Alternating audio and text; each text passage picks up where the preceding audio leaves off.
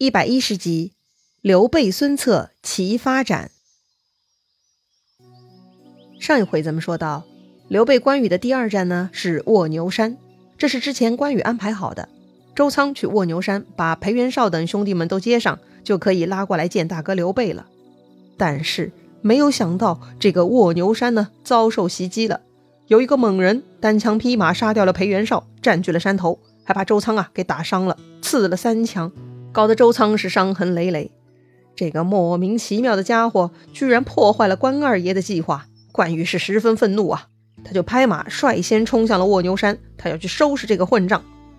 到了卧牛山下呢，周仓啊就跑在前头叫骂，把那个鸠占鹊巢的家伙给骂了出来。只见那个人呐，全副披挂，威风凛凛，那是相貌堂堂啊！哎呀！这么好的长相，居然来抢山贼的饭碗，也太莫名其妙了吧！此时呢，刘备也已经到了。他远远一看，对面这个人很面善，好像是我朝思暮想的赵子龙啊！刘备挥鞭出马，走到前面，大喊：“来者是子龙吗？”那个人一听，哎，这熟悉的声音，曾经日日畅谈。这个声音是到死也忘不了啊！那个人是赶紧滚鞍下马，拜伏在路边，向刘备行了一个大礼。哈，果然就是赵子龙！哎呦喂，大水冲了龙王庙啊，都是自己人呐！于是呢，刘备、关羽呢都下马跟赵云相见了。哎呀，真的是一别好久了。刘备呢就问赵云了：“怎的跑到这里来占山为王了？”赵云啊摇头叹息。哎，那个公孙瓒不听人言，导致兵败自焚，被袁绍给彻底灭掉了。当时呢，袁绍并吞了公孙瓒的部下，也想招降赵云，但是赵云一早就不看好袁绍，所以他没有接受袁绍的 offer，而是想去徐州寻刘备。但是刘备又被曹操给打跑了。听说关羽投降了曹操，刘备又去了袁绍那儿，这搞得赵子龙很纠结哈，他又想去河北找刘备。又担心袁绍记仇，所以他是反复迟疑，就飘零在江湖上了。前一阵子呢，他路过卧牛山，这个裴元绍啊就下山来抢马，就被赵云给杀掉了。于是赵云一不做二不休，就索性啊占了山头，借以安身了。哦，原来如此啊！哎，这个裴元绍算起来也是抢马的惯犯了。上一回啊，要不是他认出了关羽，估计啊他抢赤兔马的时候就被宰了。但是赵云没有名气呀。所以裴元绍不认得呀，那就亏大了，就被杀了嘛。出来混呐，早晚要还的。关羽已经叮嘱过裴元绍，做贼是没前途的。当然了，裴元绍也是准备改邪归正的，只是惯性使然，导致啊，他还是死在自己的工作岗位上了。好吧，这么看来呀，也不能怪赵云了。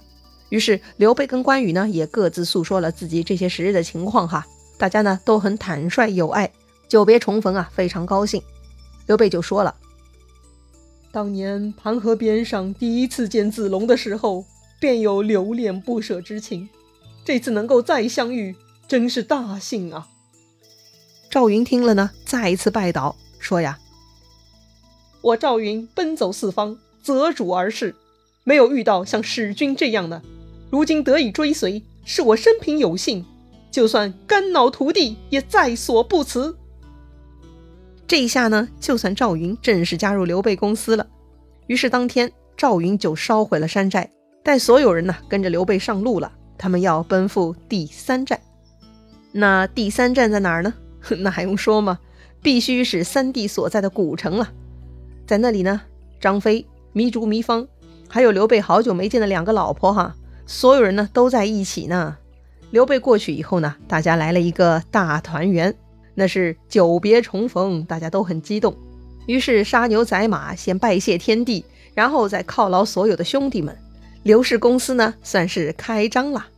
这个时候，刘备三兄弟重聚，孙乾、简雍、糜竺、糜芳，所有辅佐之臣呢，也都在。如今呢，还新得了赵云这员猛将，而关羽也新得了义子关平和随从周仓，大家呀都十分欢喜，大摆酒宴，连喝了好几天，那是爽呆了。再清点人数哈，如今呢也已经将近五千人了，规模还是不错的。好了，那么下一站去哪儿呢？要去荆州吗？说来呀，去荆州只是个骗袁绍的幌子而已啊。此时呢，正好刘辟公都派人来请刘备啊，帮忙镇守汝南，所以刘备就带着自己的五千人去了汝南，并且在那里驻扎，招兵买马，逐渐扩大势力。好了，刘备跑去汝南招兵买马，这种事情又不是晚上偷偷摸摸干的。很快，袁绍就收到消息了。我靠，这个刘大耳朵果然说话不算数，居然跑出去另立山头了，居然敢耍我！袁绍是很愤怒哈，他要起兵教训刘备。那这个时候呢，上一回提醒袁绍要当心刘备开溜的那个郭图又冒出来了，他的意思是啊。刘备啊，像个芝麻那么大，不足为虑啊！曹操才是劲敌，主公呢，还是应该专注在曹操身上啊！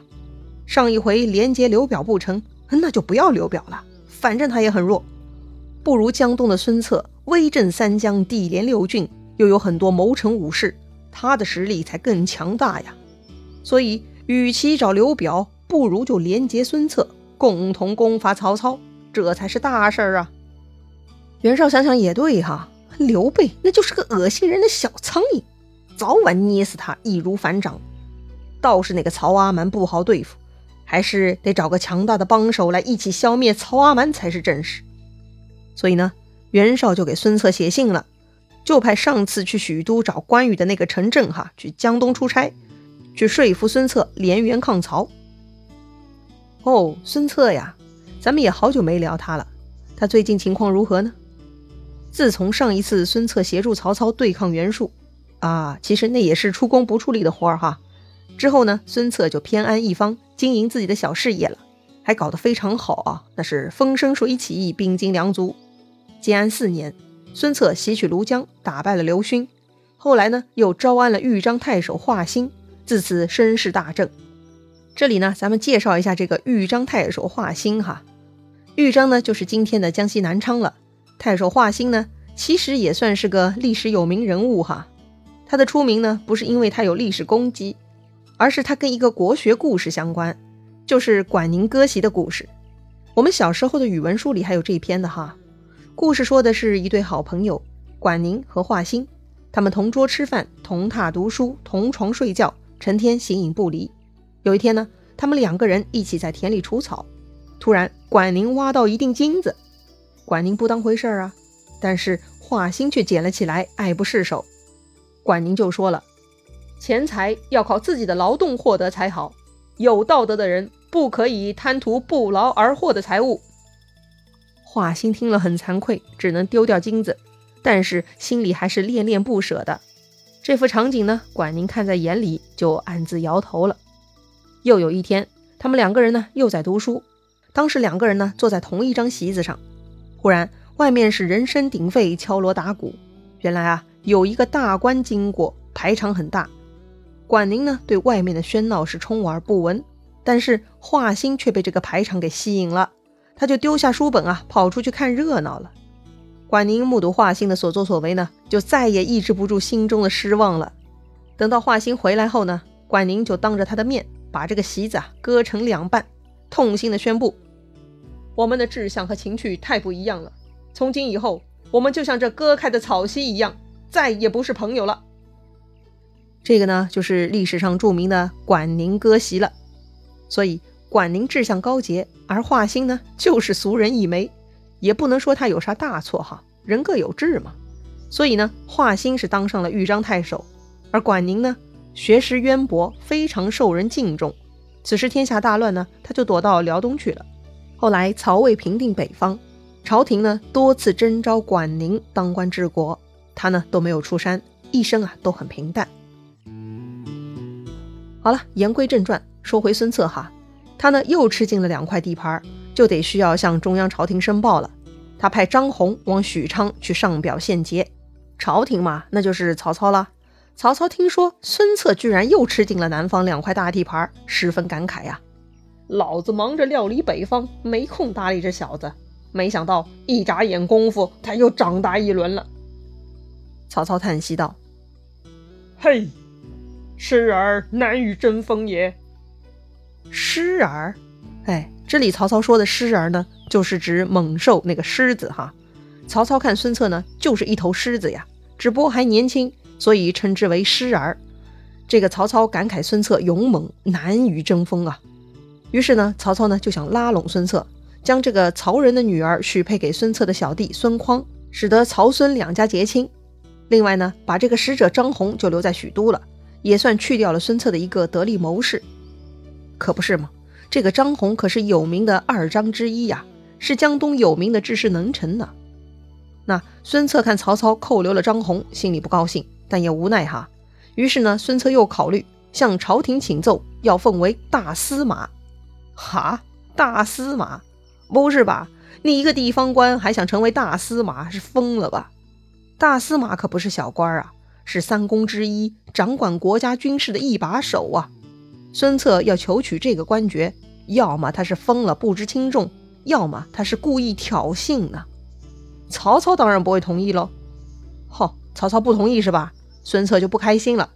如今天下大乱，大司马也就是个好听的官衔而已，用不着那么认真吧？曹操真可恶。孙策呢，就开始萌生袭击许都的想法了。这件事情啊，就被吴郡太守许贡给发现了。他呢，偷偷派使者给曹操送信。他在信里啊，提醒曹操说：“这个孙策骁勇，他就跟项羽一样啊，丞相您得小心啊。所以呢，我建议。”给他来个虚职，把他调到京师待着，不能放任他在江东啊，将成为后患的。这个许贡他还挺鸡贼的哈，他这个建议还真的是蛮辣手的呢。那么曹操看到这个建议，应该很欢喜吧？哼，可惜了，曹操没有机会看到。为啥呀？因为啊，这个许贡手下送信的，居然被孙策的边防战士给抓获了。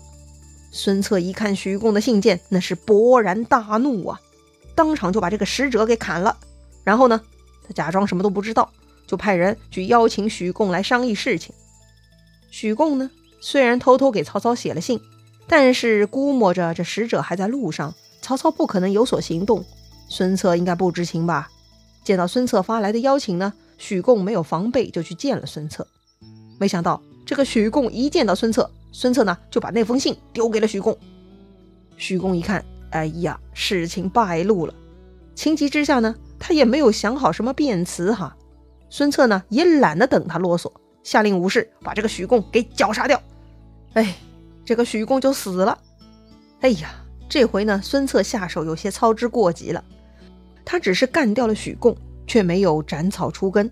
许贡的家属门客听说这事儿啊，就全部逃散了。他们呢，全部幸免了。